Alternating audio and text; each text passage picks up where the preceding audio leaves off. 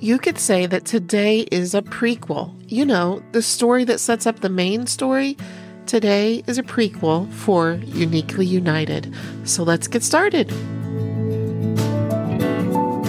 You're listening to the Practically Speaking Mom podcast. I'm Val Harrison, mom to seven. Five of them are grown and two are still at home. I'm also a mother-in-law and a grandma too. God has given me a passion for encouraging and equipping moms in this worthy journey of motherhood. For the past twenty years, at parenting events and moms groups, I've been privileged to meet many mamas who are doing their best to be intentional in loving their kids, preparing them for life, and loving the Lord too. It's my honor to bring you tools for the journey every week. You can find lots more resources on my website, practically speaking mom dot com. That's also where you can subscribe to receive my weekly email of a blog post and podcast, all sharing the same theme for that week. Intentional moms, let's get started with building stronger families right now. If you've listened to this podcast for a while, you know that I pray about every topic and every episode and really seek to listen to God's leading of what we air and when we air it. Well, God has given me some direction for how to proceed with our occasional series, Uniquely United. We began this series a few months ago with part one.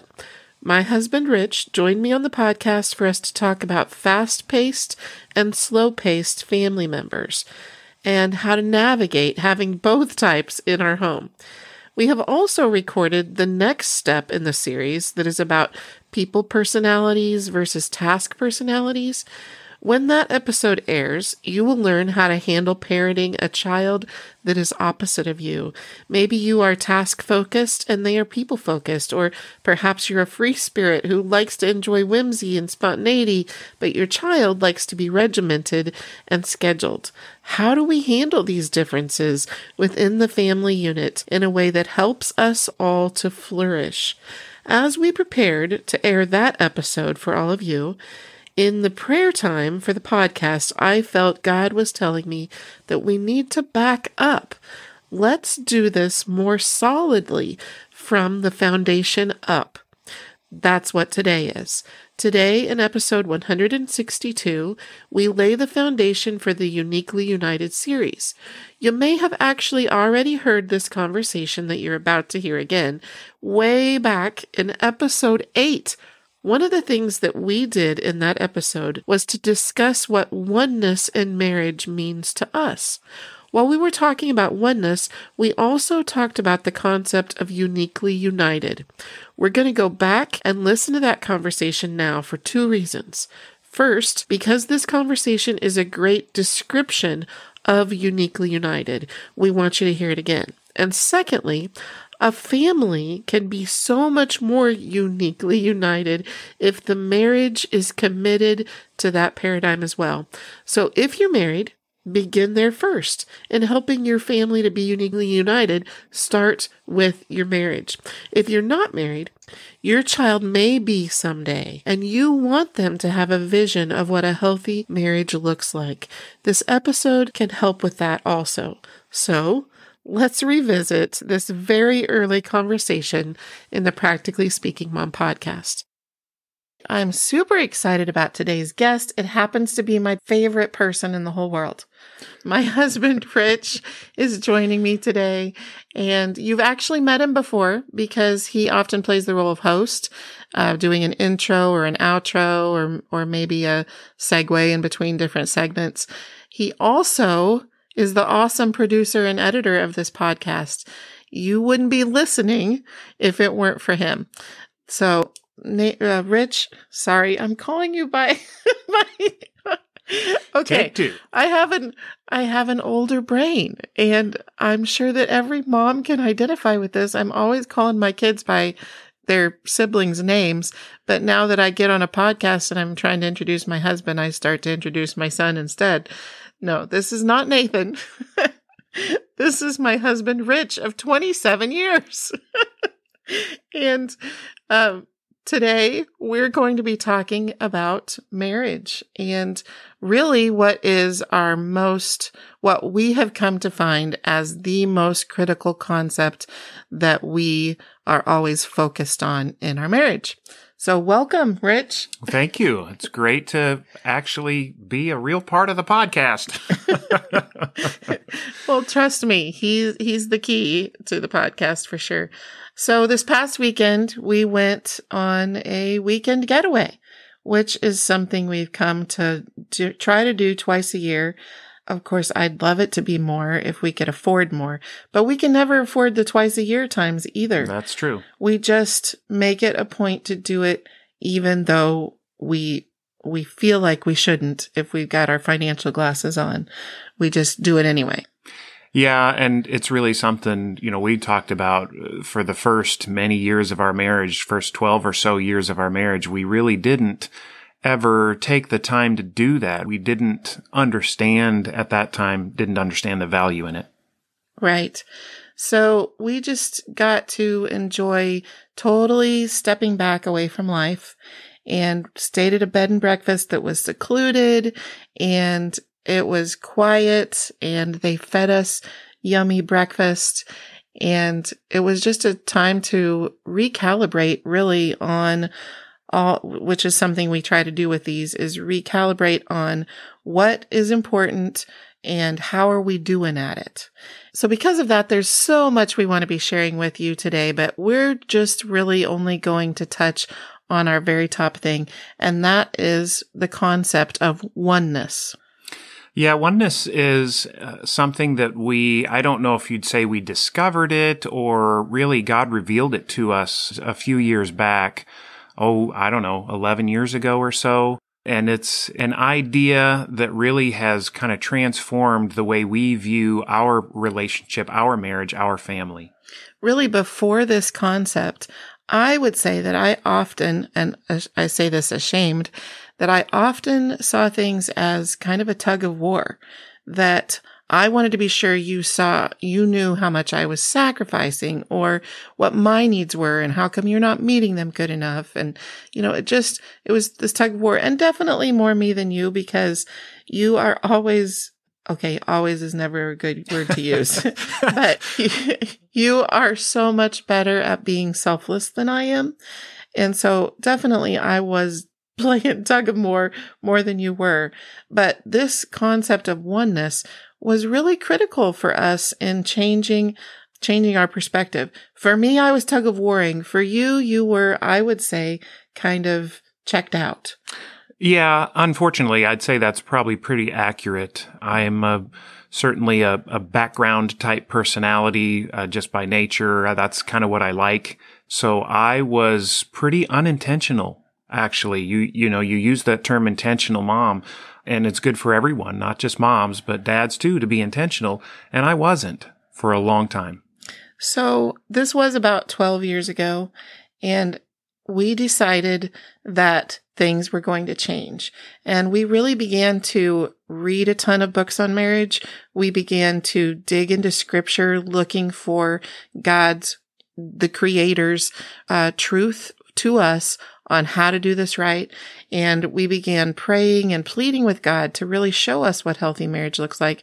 We began keeping a notebook, and we would just write down everything we were doing right, everything we were doing wrong, and what's the better way. And that's how we discovered oneness, along with a lot of other things, changes that we made. Oneness was kind of the pinnacle philosophy. And from that, we've established several principles that we are very committed to now in our marriage. You know, it's actually, as we sit here, it's pretty funny because, and this almost makes me want to cry, because we're sitting here holding hands while we're doing this podcast.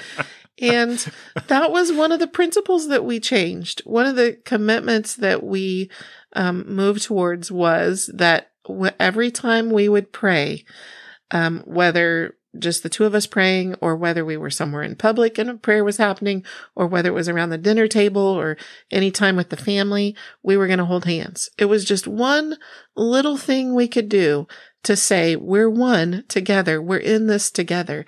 And, you know, we we were just not big hand holders before that. Yeah. Um, so it's, it's kind of neat to me that twelve years later, we're sitting here just holding hands, doing this podcast, not even realizing that we're holding hands. Right. So it's, it's fun to have, to see down the road a little bit with that. But we want to talk to you about what is oneness.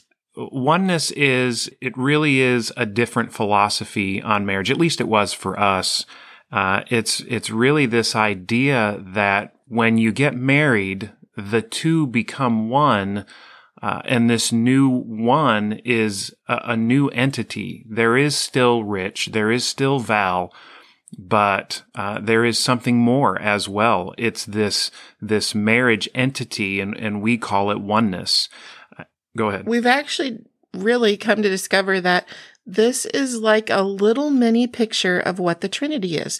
You know, the Trinity is God the Father, God the Son, and God the Holy Spirit, and they together are one entity. They're three separate personalities, three different beings, personhoods, but they're completely one. They're separate individuals, but they're one. Nothing is separating them. They're fully aligned with one another, but they each have distinct personalities. It's a mystery, really, and we don't fully understand the Trinity, nor do we understand how marriage, a healthy marriage, is this little mini Trinity of husband and wife and God all working together to, um, to be more than we would be just on our own. Oneness requires intentionality also. Yeah, definitely. Uh, if you think of it as a new, almost like uh, when you have a child, your life changes, your focus changes, and you have to nurture this child and give it attention. And, and it's, it's great that they're so cute when they're babies because that's, it makes it easy. But that same idea in a marriage, you have something new now that must be nurtured and cared for with intentionality. And part of that means I need to deal with my spouse in complete truth, and I need to deal with my spouse in complete openness. Um, and I need to honor her, and I need to honor our oneness as well. I need to honor that relationship. Uh, I need to deal with her with tenderness and sensitivity. I need to be a safe place for her to be truthful and open, not a place where she fears judgment or condemnation, but I need to be, I need to have that tenderness and sensitivity. Yeah, I really had to develop a vulnerability. I am by nature one who likes to come across as strong and independent and self-reliant, and I don't like to need. And so I had a hard time with being vulnerable. But when I discovered how great that is in a marriage to really put down my defenses and really just need Rich, allow myself to really need him, that was really transforming in our relationship as well. And it was all based on this concept of oneness, that I wanted to be all in with nurturing oneness. And that's, that's a great point. Uh, it takes that sacrificial change. Uh, for you, it was, it was becoming vulnerable. And for me, it was stepping up and becoming intentional about that. I, I still, I still have to work on that. It's, it doesn't come naturally to me, quite possibly as vulnerability doesn't come naturally to you. Uh, but to see the rewards and the benefits of that really is worth it. Right. So we want our oneness, our, our marriage to not just survive, but we want it to actually thrive. And so we have to identify, and you're going to have to do this in your marriage if you're married, identifying what nourishes this marriage and what safeguards do we want to have to protect it. It's worth protecting.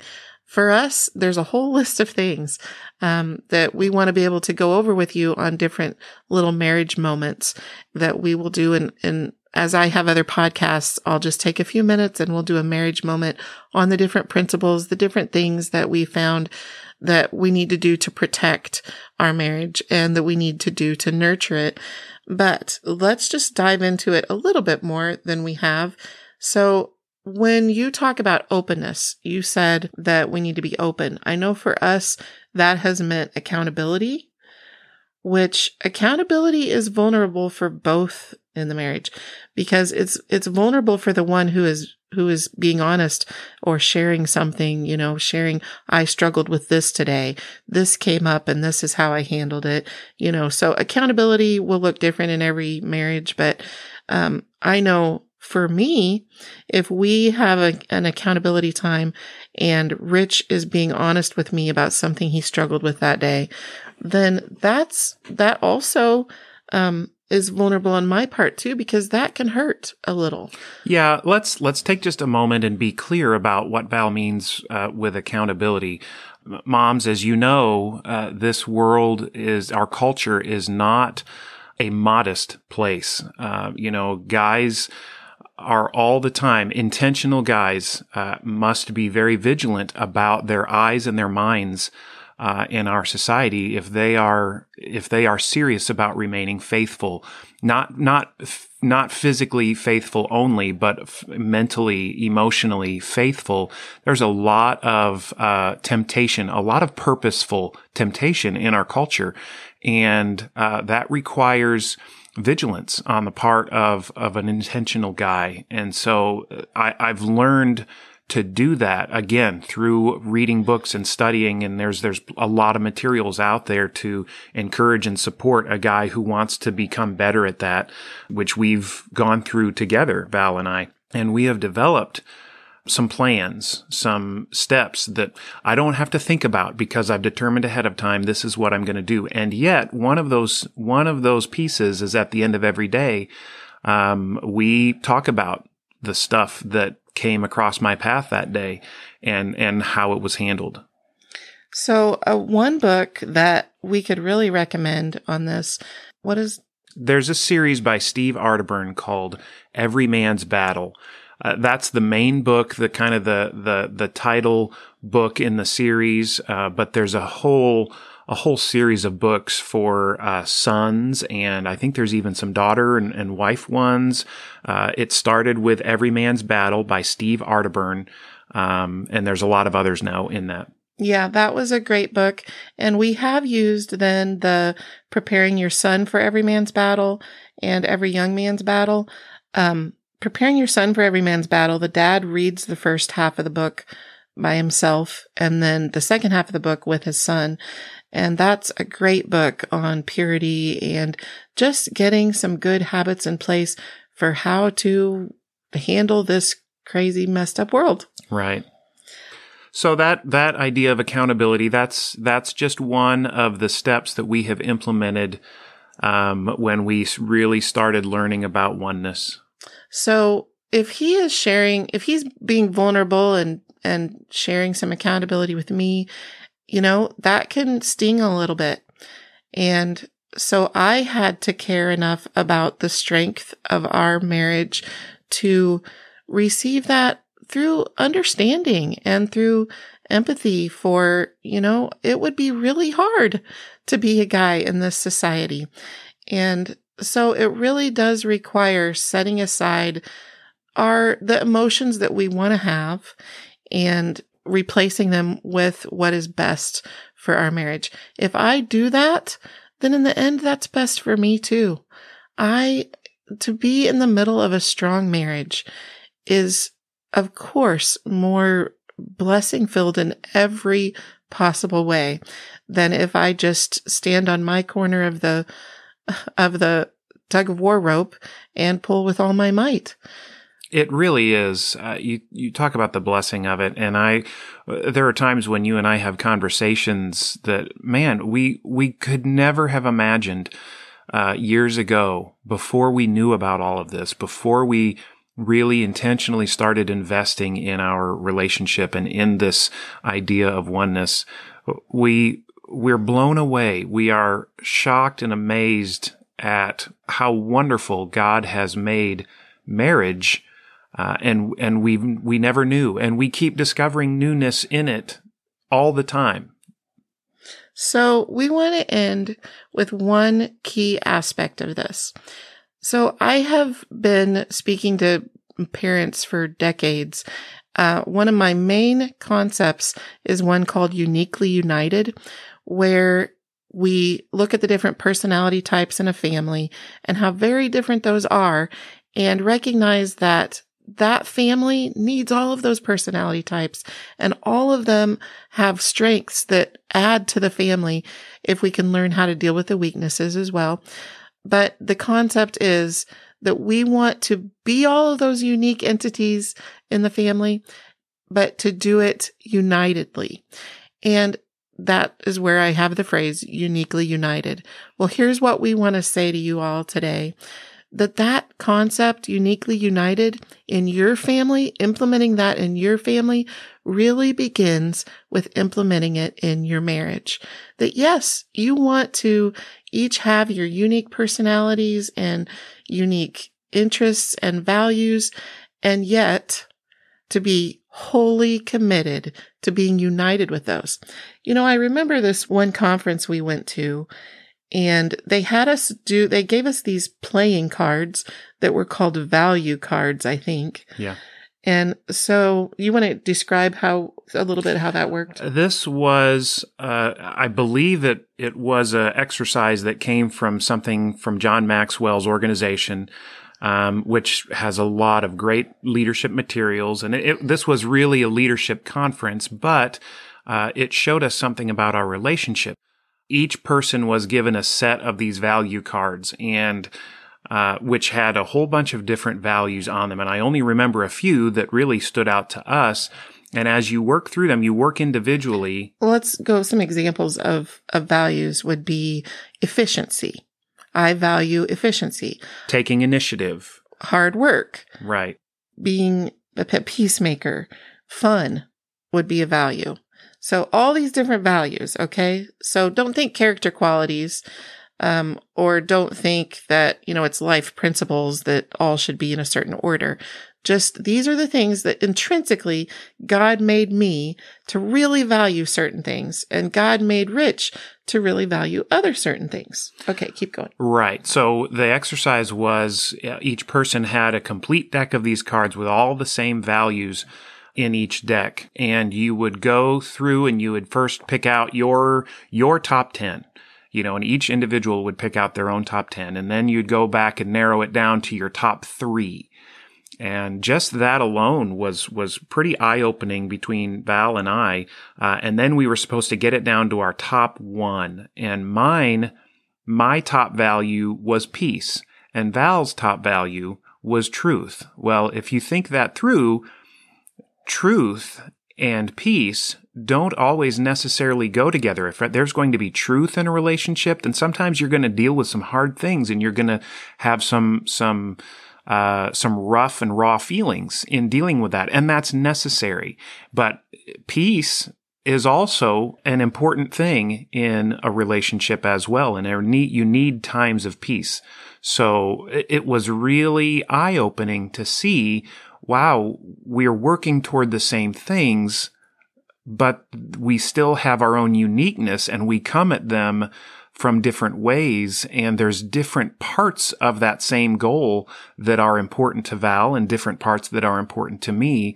And we need to figure out a way to be able to come at this together. Well, really what it showed us was that, so, so let's say I value truth. Well, that means... Which is important. Which is important, but it also means that I would go around stomping on people's feelings in our family all the time. Right, that, because, that happened sometimes. Because I thought the truth was so important, it needed to get out there. But I wasn't valuing peace at all, so, and I wasn't valuing gentleness or, um, you know, understanding. So I wasn't careful in how I presented truth. But at the same time, I, if peace was my highest value, then I would let truth slide, not I don't know what I'm... You wouldn't lie. Right. But you just, you wouldn't speak up about the truth if it would at all jeopardize peace. Right. It was more about, uh, I didn't lack truth. What I sometimes would lack was forthcoming or openness, to where I would not say something in the higher interest of peace than in an interest of truth. So what we discovered from doing this values thing, this little exercise, was it showed us that God brought these two people together.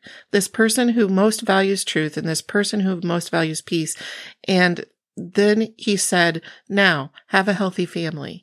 and, and he wasn't doing that to be it's ornery. Like one of those Chinese puzzles that has no solution. No, he wasn't doing that to be ornery. He was doing that because if we do it together, if we both bring our values to the table in a humble and I'm working with you kind of way, then the end result is so much fuller and healthier than if we were both just truth, or we were both just peace. You see, your family unit and your marriage needs the uniqueness of the other one, but you need to be united uniquely, each of you honoring all of the other people's unique aspects. So we want to encourage you today to, to do that, to start making oneness a top marriage priority and discuss what do we need to change to allow oneness to be more healthy in our marriage, and how can we honor one another's uniquenesses and really allow that blend to produce something we could have never imagined. We're learning a different perspective. We're turning our struggles from different directions into striving together. Now we're striving together for more than we could have been on our own before. Still you, still me, with a new entity of one.